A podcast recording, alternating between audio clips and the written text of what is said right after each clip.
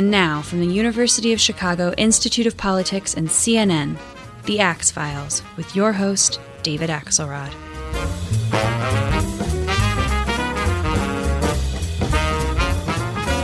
This is a big day here at the Axe Files. Uh, thanks to all of you who have been uh, faithful listeners in the five months we've been doing this podcast. We've now partnered with CNN uh, and uh, are part of the CNN Podcast Network. And who better to kick off this new partnership than Jon Huntsman, the former governor of Utah, ambassador to China, a guy who started off aspiring to become a rock musician and ended up as a candidate for president of the United States.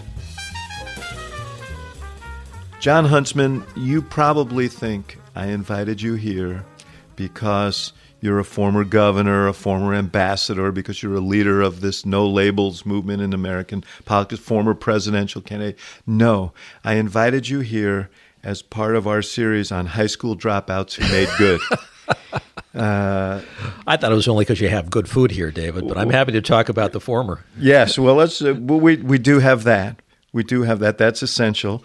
But um, yeah, I, am I'm, I'm interested. I want to talk a little bit about uh, sort of how you came to be be interested in politics and interested in in uh, public service. But we should talk a little bit about how you grew up and you you did drop out of high school. Not uh, it wasn't a log cabin story, so we shouldn't kid anybody about that. You you you came from a very prominent and wealthy family, but you wanted to be a rock star. That's right.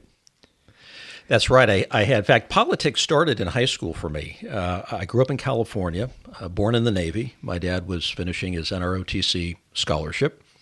And then he took a job in the Nixon administration. So we went from California back to Washington in 1970 and it was my first real exposure to politics of any kind. That was a heck of a time. It was right in the middle of Vietnam. And, it was a tumultuous yeah. time, and I remember well the White House totally surrounded by protesters in the early '70s. The the the counterculture, the anti-Vietnam mm-hmm. m- movement, et cetera, et cetera. He went to work at the Department of Health, Education, and Welfare for a man named Elliot Richardson, who sure, was the secretary from Massachusetts. Uh, a Brahmin, uh, well thought of uh, brilliant public servant. Uh, ultimately fired ultimately in the Watergate in scandal this, because he wanted to enforce the, the, law. Saturday Night Massacre. Yeah, that's exactly right.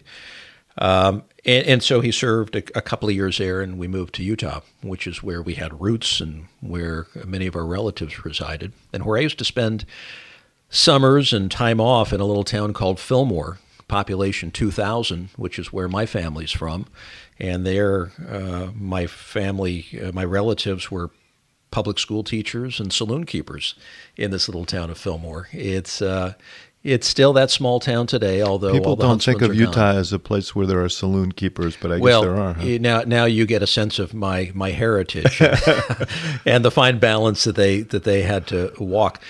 But uh, so half my family were prodigious proselytizers in the LDS Church, and the others were fairly successful saloon keepers in the, in the Huntsman Saloon. It was probably must made holidays interesting. Uh, listen, it was the Huntsman Saloon, which burned down uh, uh, in 1938. Uh, circumstances are still rather mysterious. But uh, that, that, was the watering hole for the political class and the religious class uh, when they would travel from north to south and south to north in those days in the great state of Utah. So we planted ourselves in in uh, in Salt Lake City uh, right when I was starting high school. And uh, my dad was just getting a business off the ground. He didn't have a business before that. We didn't have money. We, you know, we did. We were just regular people. And uh, my dad's dad was was a public school teacher he retired as principal of Los Altos High School in California. And visiting him, I got my first real sense of the counterculture in the Bay Area. Uh, the the Army yes, trucks. Where the other Fillmore was. Where the other Fillmore was, yes. a much different Fillmore. much different Fillmore. And the counterculture was in full blossom yeah. uh, in those years, in the late 60s, early 70s in the Bay Area, where, where he was a school teacher. My other grandfather ran the hardware store in Palo Alto, later became mayor of Palo Alto. Really? Which today would never elect a Republican, of course. So, right. so he was really a Huntsman Republican back in the good old days. And when, when the Huntsmans belonged in the Republican well, that, Party, That's right, for another time. Uh, but the politics for me really started in high school when I ran for class president. something I never thought I'd do. And I ran for junior class president and, and won. And uh, thought I would continue that. Ran for senior class president and lost. And ran for another office and lost.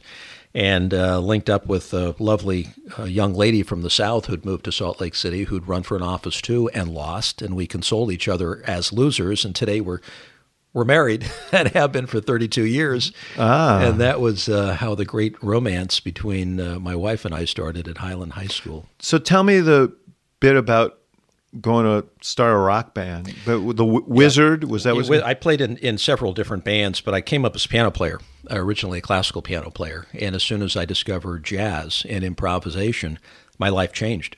And uh, I never looked back. And I gave up classical uh, uh, music, which now my daughter really excels at. She's a classical pianist. She's played at Carnegie Hall and studied at the Manhattan School of Music. She doesn't recognize my type of music. But I, I, I then moved into jazz and played with the jazz band in high school, and then from there into rock and played in different rock bands and uh, would gig out at the studio for you know an hour here, an hour there, just you know uh, uh, as a job. And then was in a few bands. We'd play on the weekends and make a little bit of money uh, playing for school dances or different events. And then we started a fairly serious band called uh, Wizard, uh, all original music. It was sort of the long form, uh, long form progressive rock music that you'd re- you remember from Yes or Emerson, Lake and Palmer or Pink Floyd. And uh, we're actually pretty good.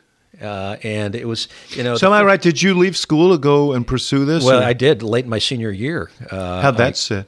Well, I look back and I say, at least I pursued my love, my love in life, music, but uh, but it left me a, a, a, class short that you know uh, I had to make up later as I was moving to the University of Utah.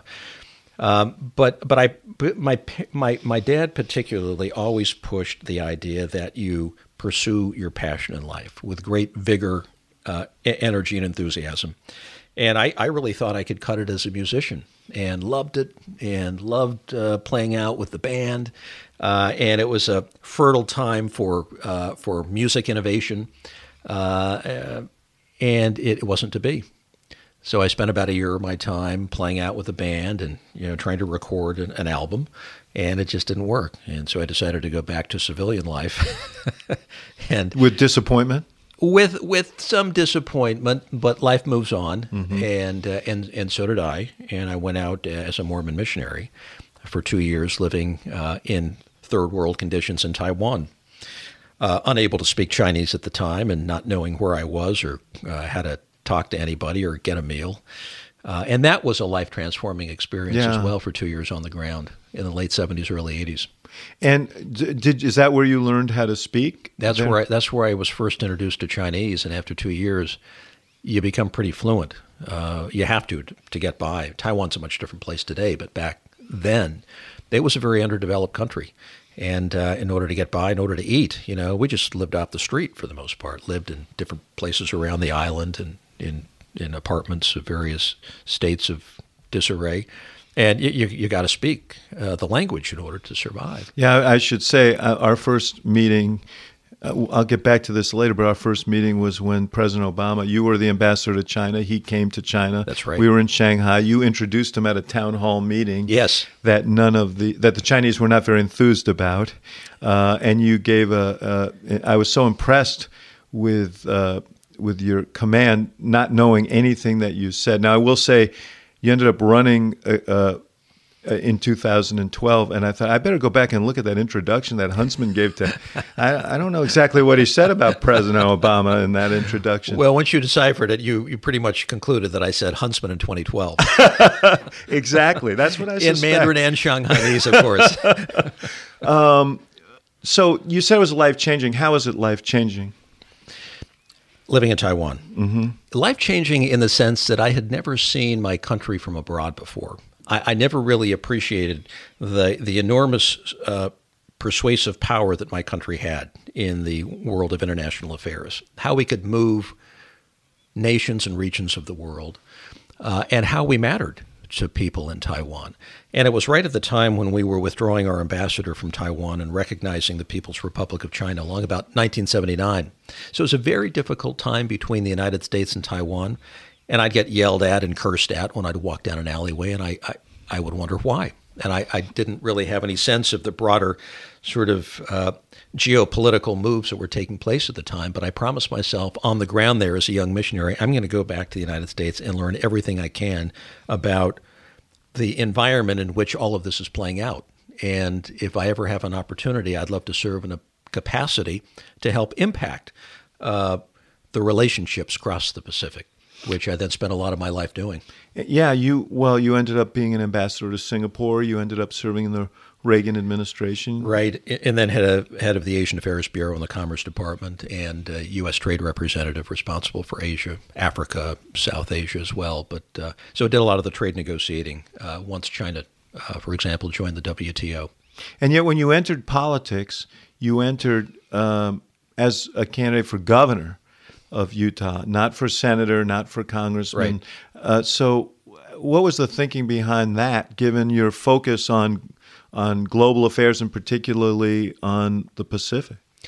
Well, I'd always been part of uh, building a business as well in those early years. And we should point out your your father had spectacular success. He started a chemical uh, company and probably the, most, the wealthiest guy in Utah. I mean, he's uh, well. It's hard to know how to measure that, but you know, it all all goes into a foundation because we didn't have anything to start with, and our family philosophy is we're not going to. Well, leave in any case, either. he's up but, there. But he's we, done we, well. We started um, building the business piece by piece uh, in the early '80s. Uh, a small operating business in Belpre, Ohio, that we bought from Shell and and you know times were bad often, and you'd hit the wall. Uh, had no money at all to pay uh, to cover payroll, and some years were pretty good. But the upshot being, we added pieces over time, and over about thirty different acquisitions, was born Huntsman Corporation, uh, which we have. My brother's uh, CEO of the business today, and I we went public uh, the year that I ran for governor in uh, in twenty in two thousand four. Um, and so I, I, brought along the business experience, the entrepreneurial experience, the executive experience as well. And it, it the governorship intrigued me a lot more than being in the Senate, just being one of many and being part of a giant gab fest. It just seemed to me to be not the place where I could utilize my talents uh, between business and, and public service that I'd experienced in life so far. Uh, and I'm sure you look at the Senate today and you're rethinking that and thinking, yeah, the yeah. world's greatest deliberative body, you know. Well, it is, and, and they continue to deliberate as, as, as, one of those bodies. I also worked for Ronald Reagan uh, in his first term as an advance man. Uh, they call it an advance man back in those days. Yes, organizing trips. They, they, you, have seen it do at the White House. Yeah, yeah, you know yeah. exactly what the drill is. Yeah. And so I got, I got to travel with with President Reagan, both uh, domestically and abroad, and some uh, publicly and privately, as you do when you're in a position Yeah. like that and and was so taken by his leadership style, the goodness of his being, and the way he treated other people, uh, always with respect and the utmost dignity. Back when elections, you know, he'd never refer to his opponent by name, but basically, there goes my opponent, there you Yeah. go again, kind of thing. Yes. And and that it also struck me that his model of executive governance was also something that kind of resonated with me. You know, don't waste time in in, in the Senate or the House. Uh, you know, become become a leader, become an ex- a chief executive. And uh, I was at uh, uh, I was working in the office of the U.S. Trade Representative under George W. Bush, and we were going crazy, negotiating agreements all over the place. I mean, a very productive period. Uh, I mean, Mike Froman's had a very productive period as trade representative, but uh, Today's trade rep. yeah, today's trade rep. Uh, and things were going great. And my daughter's, this interesting story. My daughter sat me down after about two and a half years, and they were in high school at the time, and they said, "Dad, we we'd kind of like uh, our dad back." And I said, "What do you mean by that?" And they said, "We were always gone. You're traveling. You're always overseas, doing trade deals, and you're not around for us." And I thought, you know, fair point. The, the, these are my kids, and they're my responsibility. And I said, well, let's take the next weekend and go talk about possibilities, and and you can uh, you can you can further enlighten me in, in terms of what you think your dad ought to be doing, because I'm doing what I what I've always wanted to do and what I've been trained to do. And we took a weekend away, and my daughter sat me down along with Mary Kay, and they said, we'd like to return to our home state, and we think you would make a great candidate for governor. Really? Drafted by your kids? I'd huh? never, I'd never thought of it before. Really? I mean, you, you think in political terms, you're approached by people who always want to pander, you know, and say, well, you'd be good at this, you'd be good at that. But I never thought about it seriously. And then my daughters brought it up. And I responded by saying, I think that's the stupidest idea I've ever heard. You know, I, am not electable. Uh, you know, I'm not sure that you know the logistic and the time and the timing are right. Uh, let's think about other things. Uh, but we sorted through it all, and and I thought long and hard about the possibility of running for governor. And with the encouragement of some people in the state who also thought it would be a pretty good idea, we ended up packing our bags, moving to back to Utah, uh, loading up a suburban, uh, which we'd driven cross country, and we started a one year uh, odyssey that took us to every corner of the state, every park, restaurants in every town, living rooms. I mean, it was the quintessential grassroots campaign. And in some cases, one or two people would show up. In other cases, hundreds would show up. And I had a theme that I didn't sort of veer at all from, and mm-hmm. that was on economic development. And I had 10 points I wanted to achieve uh, if elected governor, very specific points that I worked out. And I just took this on the road, and it was uh, it was probably one of the most enjoyable years of our lives. And the kids kind of went along. All I can say is thank God they didn't say we want you to be a deep sea diver or uh, uh, do a high wire act, or although politics is. So you had this odyssey. It ended well.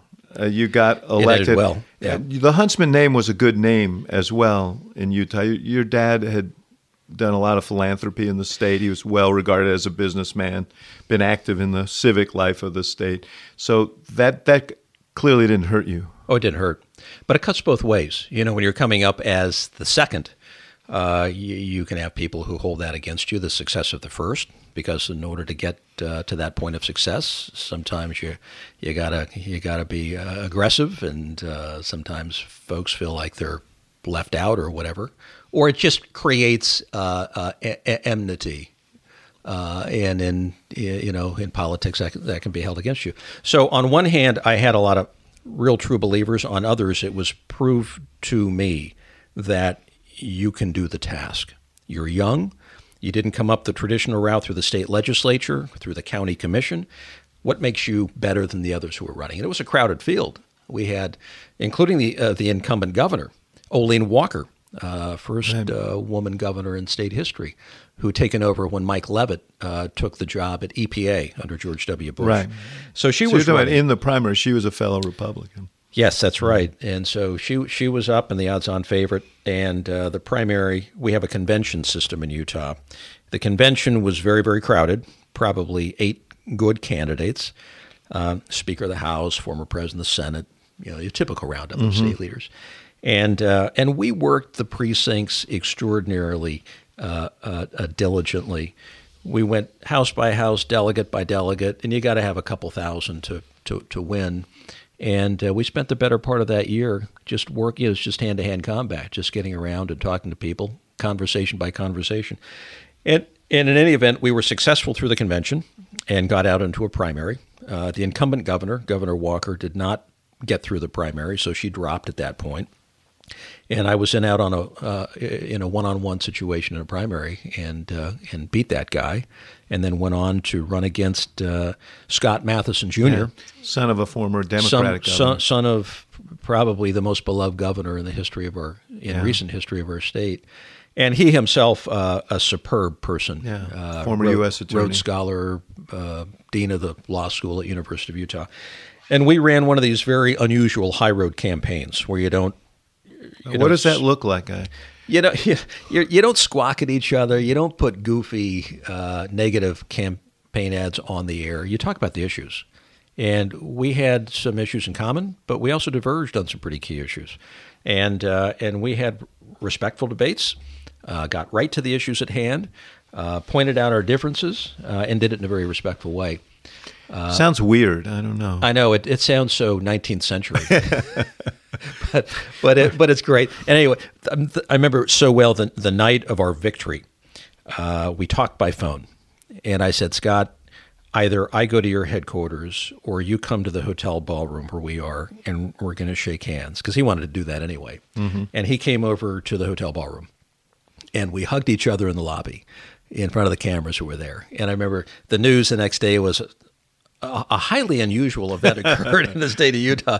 There was there was a, a high road campaign that ended with a hug, you know, with the Republican and the Democrat.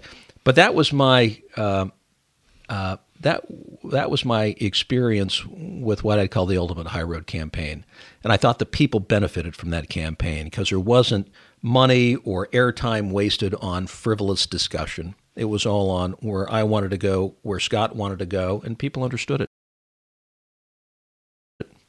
This, I want to talk a little bit about that in a minute because the the obvious question is that was 12 years ago, not that long, but it sounds, as you say, like from a completely different time and place, and Yeah. whether you think that kind of politics still has a, a place in the kind of political culture that's evolved now. But uh, before I do, I want to talk a little bit about your uh, governorship because um, you were. We were talking about this before we we sat down here. You were. Um, widely viewed around the country as a solidly conservative governor. Uh, and on most of the big issues, you would line up with what today we would consider solidly conservative positions. But you you uh, were involved in a in this uh, Western cap and trade um, uh, approach to uh, to climate change. Uh, you had your own version of health reform that you uh, pushed. Um, you uh, you were not an absolutist on some of the issues that are very um, very key in Republican primaries, in particular uh, today. Um, when you look back and you look at the debate today, um, how did we get from there to here? Boy, where almost- Jon Huntsman, Hunts, Huntsman is now a, a liberal. It's it, David. It's almost like looking back at the time of Theodore Roosevelt. I mean, the, the progressive period of Republican politics. We forget that, and in my mind, I differentiate it like this: the the pre-Lehman collapse Republican Party and the post-Lehman collapse Republican Party. Because I lived both. I was hermetically sealed in China, thanks to you in the White House, and I enjoyed every minute of that. It was a terrific. Not sealed enough. You came back and ran. well, we Somehow some air got needed- in. We needed some new excitement in in life. Uh, but it's almost like you're hermetically sealed in Beijing and that bad air in Beijing. You remember the Republican Party pre Lehman collapse, which was optimistic, innovative, creative, uh, uh, willing to embrace new designs, as was the case with a lot of the governors around the environment. And we should point out that climate that that the the cap and trade idea, uh, basically raising the price of carbon, was a Republican idea in the Yeah. in the 1990s. Uh, health healthcare exchanges were a Republican That's right. idea. That's right. Market solutions. You go back to to the uh, the cap and trade around uh, SOx and NOx back in the early 1970s when uh, Richard Nixon created the EPA when William Ruckelshaus was the first EPA director. Uh, 1972, I, I think it was, and um, so the Republican Party has a long history with uh, with the environment conservation, uh, protection. We, we've just lost it along the way. But there was a period there, David, you'll remember, pre Lehman, let's call it the pre Lehman uh, collapse period, where uh, Republican governors, and I recall so well, as, as chair of the Western Governors Association, we'd all sit down, Republicans and Democrats alike, and we talk about uh, the environment. We talk about water. We talk about climate related issues. And everybody was kind of looking get on the same page. It wasn't like a do you believe, do you not believe kind of thing. There wasn't the political divide that exists today that is so deep and I think injurious to a healthy conversation. And, uh, and, and the same was true on healthcare reform. There were a lot of novel and innovative things that were taking place among Republican governors at the time around healthcare and how to deal with rising costs and how to deal with a different approach from insurance companies. So, and then post Lehman, after returning from China, uh, the party was angry. It was divided. The Tea Party had uh, risen up. And uh, uh, for all reasons that I think are perfectly understandable, the economic storm left everybody in a hole. Uh, uh, retirements had been lost, home values had been significantly diminished, uh, unemployment was on the rise, and people were scared. And uh, and it totally changed the whole demeanor of politics. And as I as we approached running in 2012, it was well, you can either become something altogether new and uh, pretend you didn't do the things you did just a couple years earlier as governor, or you can run on your record. And I thought, well, there, that's not even a discussion as far as I'm concerned. You run on what you've done. Some things people will like, some things people won't like. But uh, you know, and as sometimes is the case, maybe you underestimate uh, how strongly people feel in the post Lehman collapse world about uh, things like immigration reform. We led the charge on Western states' immigration reform. I got together with Janet Napolitano, who was then governor of Arizona, and the rest of the Western governors, 20 plus of them, in creating basically a roadmap on immigration reform. Every governor in the Western United States bought into it, and we signed it. You go look it up and look at the principles for. Uh, uh, for immigration, uh, uh comprehensive immigration reform, and I suspect when we when we get around to doing this issue at some point, it'll look very similar to what we did many, many years ago. And yet, if you listen to the Republican debate right now, those things, immigration reform, any embrace of uh, climate change or some sort of governmental approach to solving it, right? Uh, health reform. These are red flag issues. These are disqualifying. You can't, even, you can't even have these conversations. So imagine me in a town hall meeting early on when somebody wants an explanation as to why I was in favor of giving a driver privilege card to an undocumented worker. Well, as a governor, I had to deal with these real world issues. You know, how do you keep the labor force uh, mobilized such that we can uh, address our, our growing economy, which at the time Utah was the fastest growing economy in the country. Right. Uh, how do you do it in a way that's safe, that doesn't make it, you know, a driver's license, that, where they can't uh, use it as an identification card, but still keep the economy going? So we had to think through these issues uh, in real time. And they became huge liabilities later on and uh, still are today. Well, look at what's happened in this race. All the governors, I mean, historically, governors were the most competitive candidates for president because they had executive experience, they knew how to deal with legislatures and so on. Every single governor, save one, John Kasich, who's you know, with all due respect to him, because I think he's run a very good campaign, but he's a very long shot at this point. Mm. All the governors have gone out. Jeb Bush started as the front runner. He's he's gone. Mm-hmm. Uh, Chris Christie gone, uh, and mostly uh, really uh, battered by the fact that they made decisions as governors that involved compromises. And how about Walker, Jindal? Oh yeah, right. Perry, right. These were the hottest commodities in the United States. They were gone States. so long ago, I forgot and, to mention them. But but think about it, David. I mean, it's absolutely uh, an unbelievable commentary on where politics has come the last few years, uh, and how sharp the turn a- actually is that uh, that the party has made a- away from that kind of governance. These were the hottest of hot commodities, and each of them uh, a bright red Republican. I mean, Rick Perry had the had the hottest economy in the country highest job growth of any state by far in America, and a true conservative. Uh, Bobby Jindal, uh, very much a movement conservative, and Walker was seen as a hero among many for what he did with public unions. And he, I look back at it now and I see, and every one of them gone.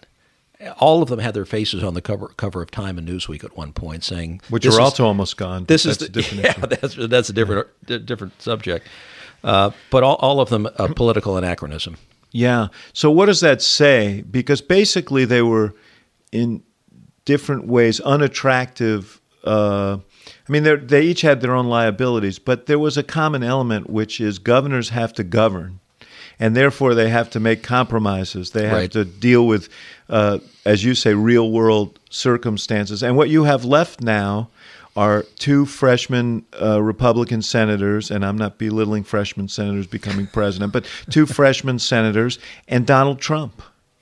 Um, what what does that say about where we are in our politics and and about uh, the value of experience and and the ability to forge compromise?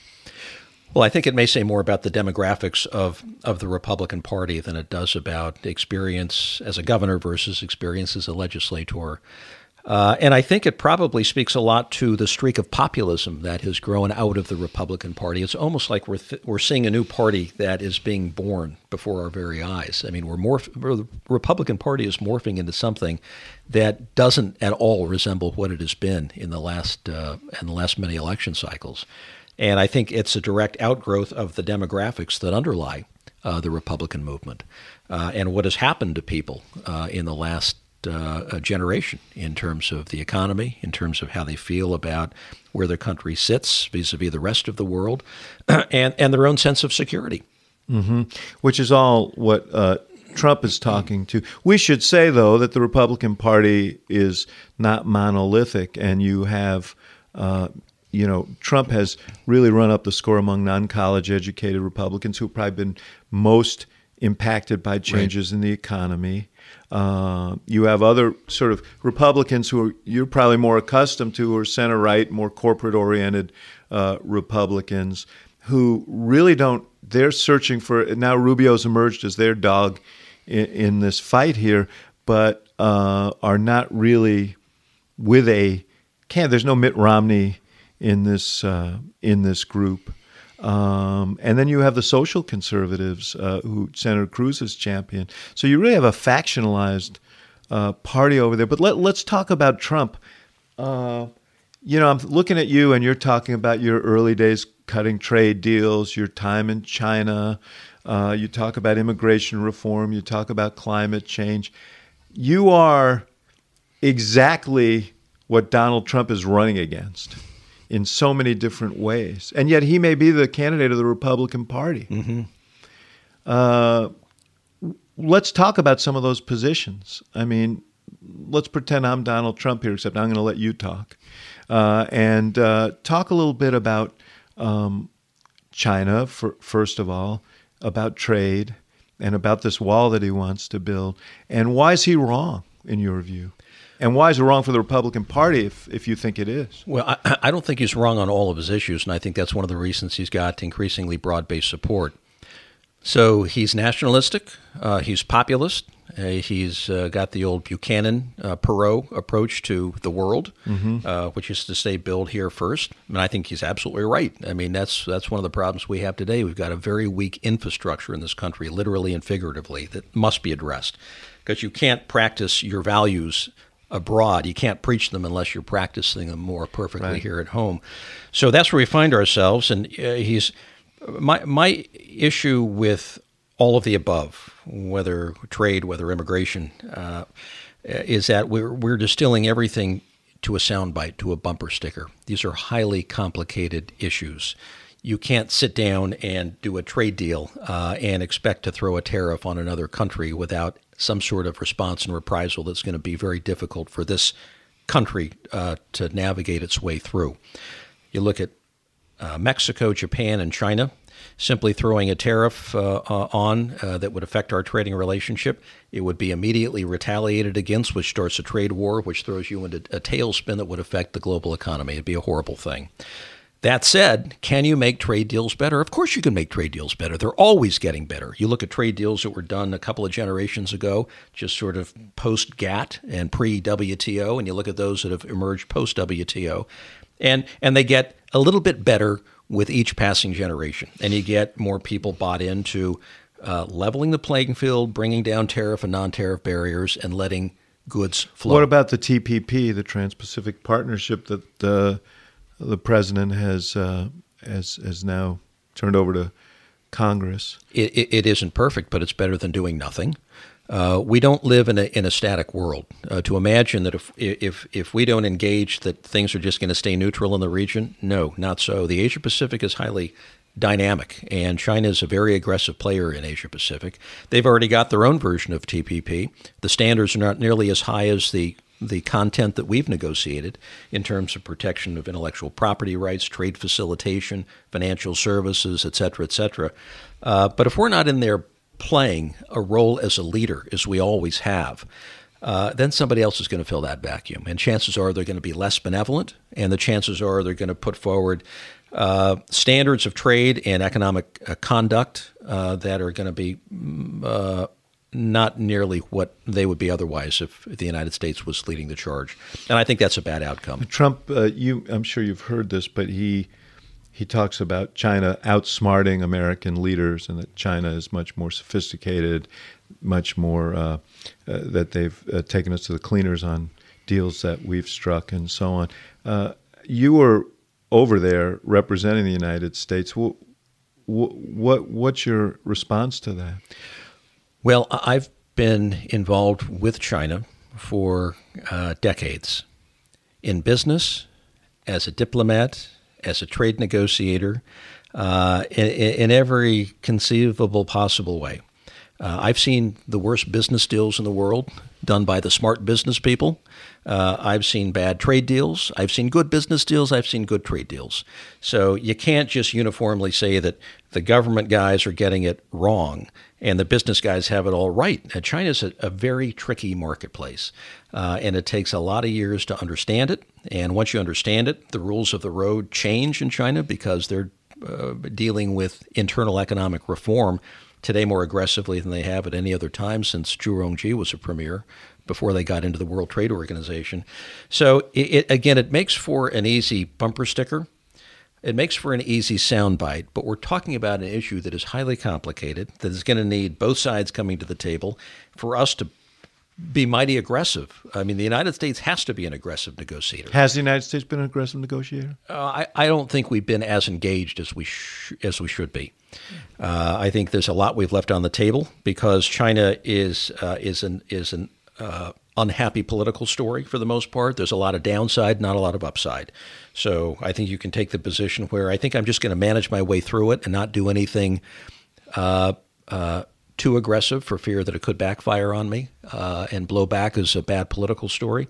So, so I think we probably left a lot on the table that otherwise could have been gained, and we're just sort of managing the downside. How do you risk. think the Chinese? Uh, how, what would it mean for our relationships there and some of the other countries you dealt with if uh, a, a, figure like Trump were actually elected president? Well, the the Chinese would uh, look at it and say we now have uh, a, a, relationship based somewhat on equality. Uh, we're the big players on the world stage. Um, we're going to negotiate in good faith uh, and uh, based on a level playing field, even though we don't get it from them. And they're going to they would watch a new president as they always do very very carefully. And uh, if there was an attempt to impose a tariff that they would deem to to be uh, unfair up would go uh, a counter tariff in response to it and you'd have a tit for tat that would play out. A trade war. And a trade war of sorts yeah. could you um and i you know i understand these are but i'm sitting here thinking could you support trump if he were the nominee of the republican party let, let me tell you what I like about Trump because I, you know, there are some things. Okay, like, then then tell me what you like, whether you could support him if he's a candidate like for president. like the wall and like tariffs. Um, uh, the, these are issues that I think make good sound bites and people cheer them on as as they did when I was running four years ago, when all the candidates would say, "And we're going to repeal and replace Obamacare." That's all you had to say, and people would stand up and cheer. Did you say it? I never did because I, I knew all the while that first of all, I was working on healthcare reform in my own state, mm-hmm. and uh, I, I, knew the complexity of it all. And in some cases, there were some things you could get done, and other things you could not get done. But it's going to take. Do you think it, it, would ever be repealed and replaced, uh, no, no matter who is the president? No, but that, that, that was that was my feeling throughout. There, there's no way that anybody's going to repeal and replace. This is just a soundbite. So I became very wary of the soundbite culture around presidential politics. Uh, Boy, and and the problem is hadn't gotten better, my friend. This, the problem is the debates uh, and and and the and the news cycles are all kind of geared to soundbite politics. Mm-hmm. And if you mm-hmm. can't fit it into a soundbite, you're not going to get on the air. Uh, and if you want to get a soundbite, uh, it's well, he's figured that out for sure. And and and, and, and, and it does a huge disservice to our to our political debate. But but um, you still haven't answered my question. Could you support him if he were the nominee? Here's here's why I could support him because he's uh, strong on things like campaign finance reform, and I think it's going to take a, a, a, an extraordinary, extraordinarily unique leader to stand up and say the way that we're doing this on the campaign finance side is broken and we need to fix it. I think he's right about uh, bringing on board uh, a new generation of the best and the brightest and wiping out the old Washington establishment and the old Washington culture. I think that's a healthy thing. I'd love to see someone stand out who's stand up who's a total outsider and uh, see if that can be done because I think it would actually be a pretty pretty healthy thing. So you might you you might embrace him if he were the nominee. Well, if he's the nominee, I mean, I'm, I'm a Republican. I tend to gravitate to whomever the nominee is. I just happen to think that this go around we have a very unusual uh, possibility if he makes it that far, and I think the chances are better than 50-50 that he makes it to the finish line in terms of the nomination. You do. Mm-hmm. Are you surprised by that? Uh, n- not anymore. Uh, I, I went on one TV show that that you've probably been on a thousand times back in late summer and basically said, you know, if, if he does well in Ohio, which he did, if he does well in New Hampshire, and certainly if he does well in South in Carolina, Iowa, in Iowa, in Iowa yeah. New Hampshire, and South Carolina, he's uh, he's there. Mm-hmm. He'll build up such a head of steam that he'll he'll be unstoppable. And now we're there. And now we're there. Um, there's been talk about Michael Bloomberg getting in. You you belong to a no labels movement that sort of uh, speaks to a less partisan approach to politics. Bloomberg is talking about running for president as an independent. Um, what do you think the likelihood of success of that candidacy is? And and stipulating that you gravitate toward the Republican candidate, would you feel a pull toward a candidacy like his?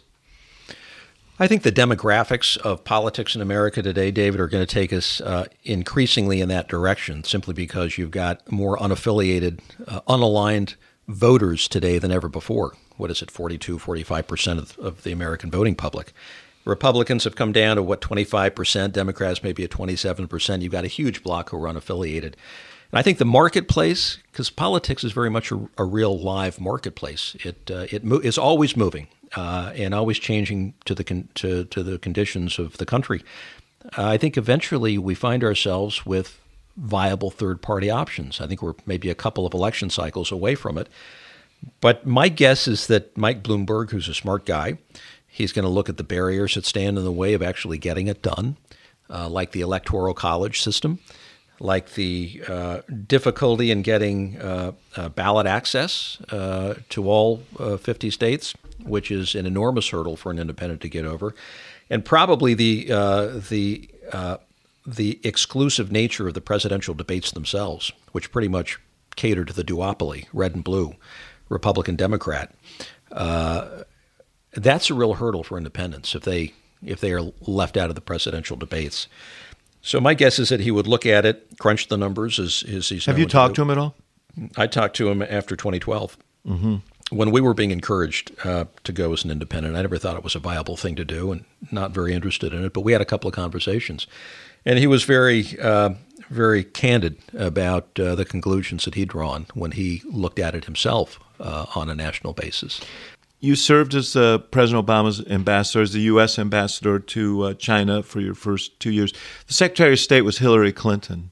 And you must have had, given the importance of your posting, you must have had some interaction with her in that role. What what was your impression of her as Secretary of State? Hardworking, diligent, um, always read the briefing books and was prepared for every meeting. Uh, embraced complex issues, uh, digested the data, and was always competent at the negotiating table.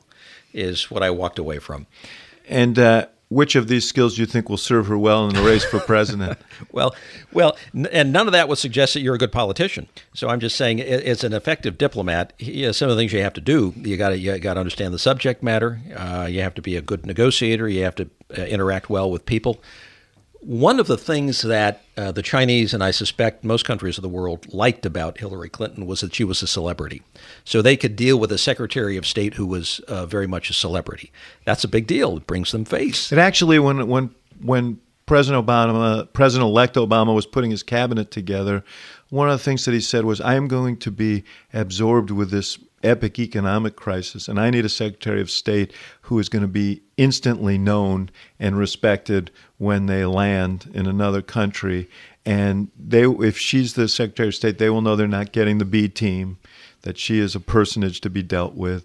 And what you're saying is that that was that was right. She was a hard worker, and I have to say that uh, you know I've been in and out of the State Department uh, during d- different phases of my career, and I've seen a lot of different secretaries of state, and some do well with the uh, professional bureaucracy, which you have to work. The diplomats, the foreign service officers, they're good. They're smart. Uh, there's entry by way of uh, the foreign service uh, exam, and uh, they take their work very seriously, and, and they don't want to screw up as their secretary.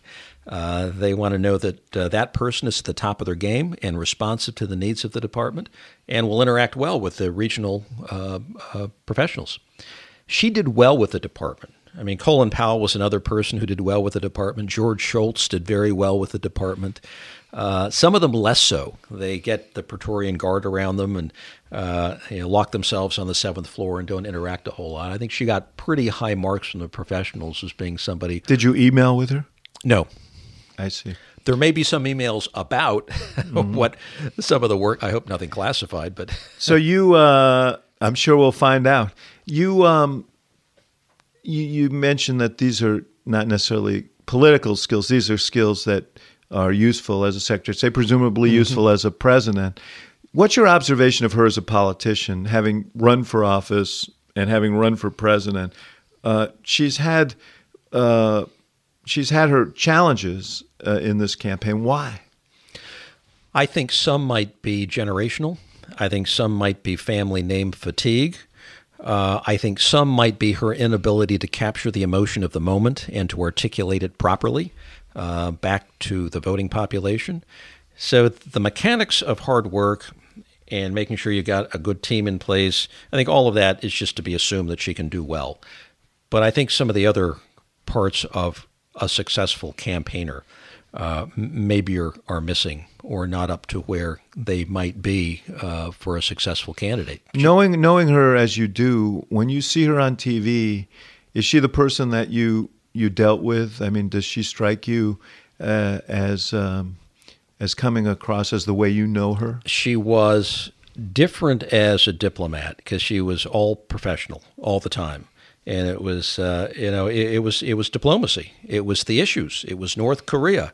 It was human rights. It was trade. Mm-hmm. uh, and and so it was a much different milieu. So when I see her on the stump sometimes shrieking about mm, the politics of the moment uh, uh I say even as a Republican about a, a Democrat you know if people could see her as I saw her when she was in the trenches in some pretty difficult circumstances representing the United States, they would they would think differently about her. Would you uh, were you surprised when she uh, backed away from the TPP? I was.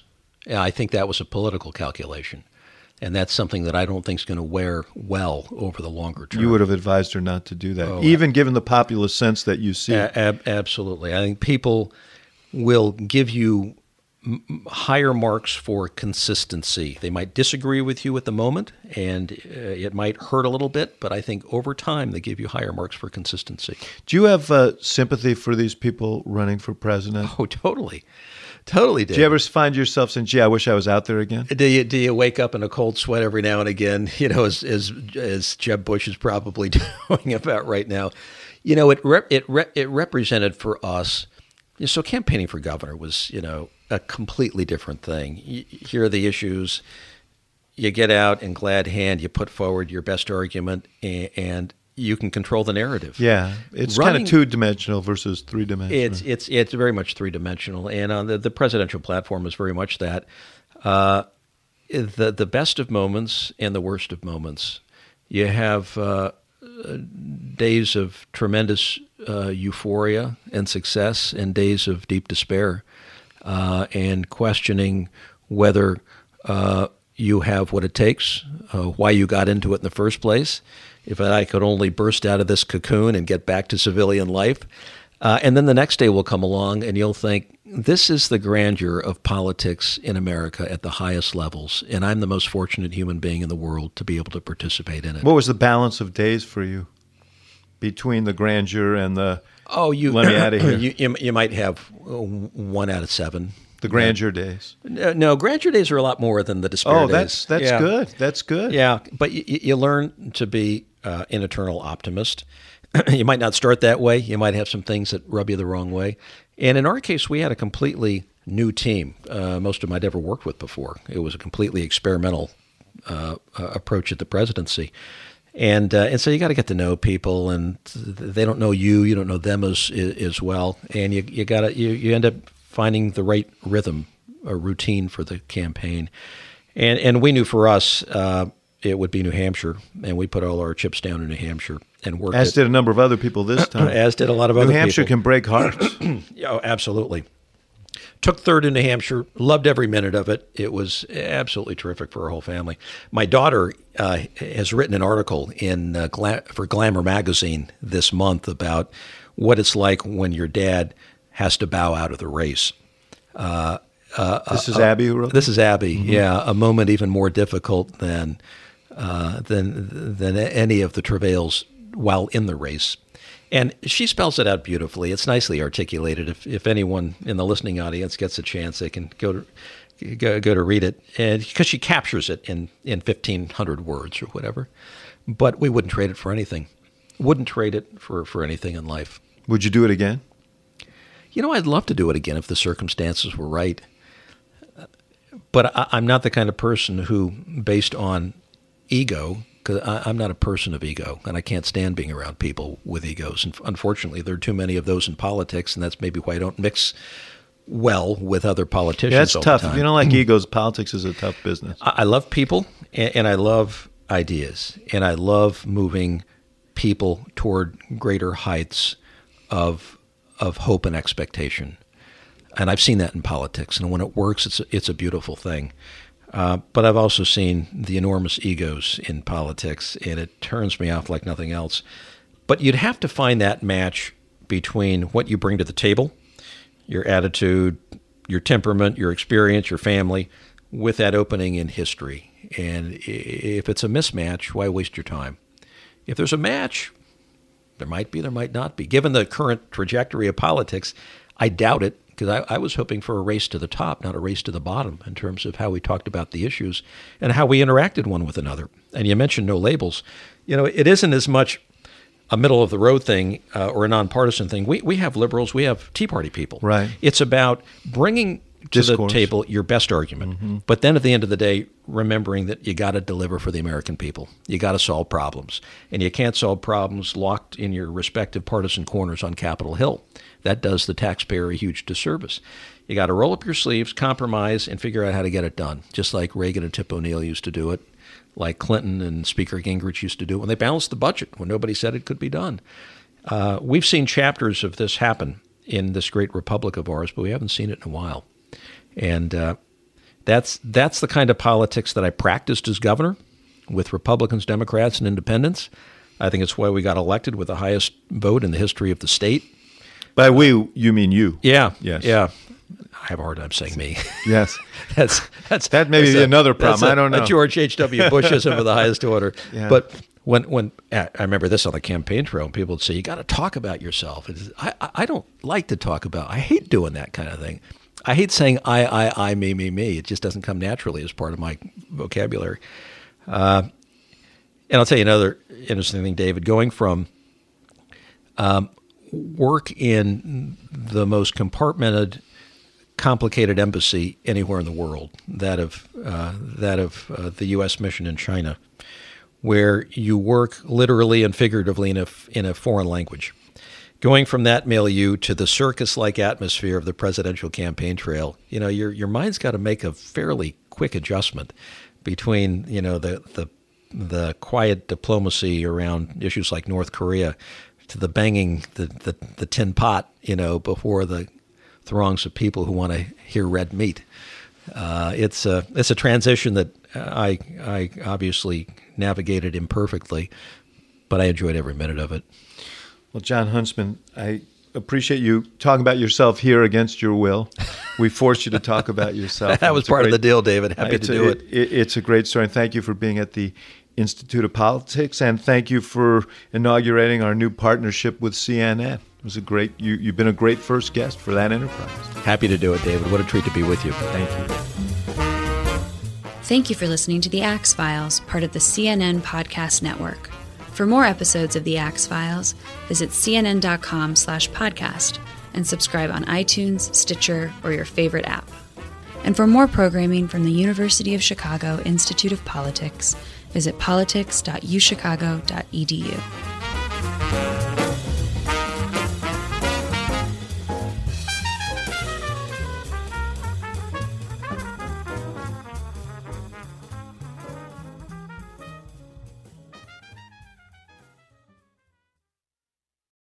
Quality sleep is essential, and that's why the Sleep Number Smart Bed is designed for your ever evolving sleep needs. So you can choose what's right for you whenever you like. Need a bed that's firmer or softer on either side? Helps you sleep at a comfortable temperature, quiets their snores. Sleep Number does that. Sleep better together. JD Power ranks Sleep Number number 1 in customer satisfaction with mattresses purchased in-store. And now, save 50% on Sleep Number limited edition smart beds for a limited time. For JD Power 2023 award information, visit jdpower.com/awards. Only at Sleep Number stores or sleepnumber.com.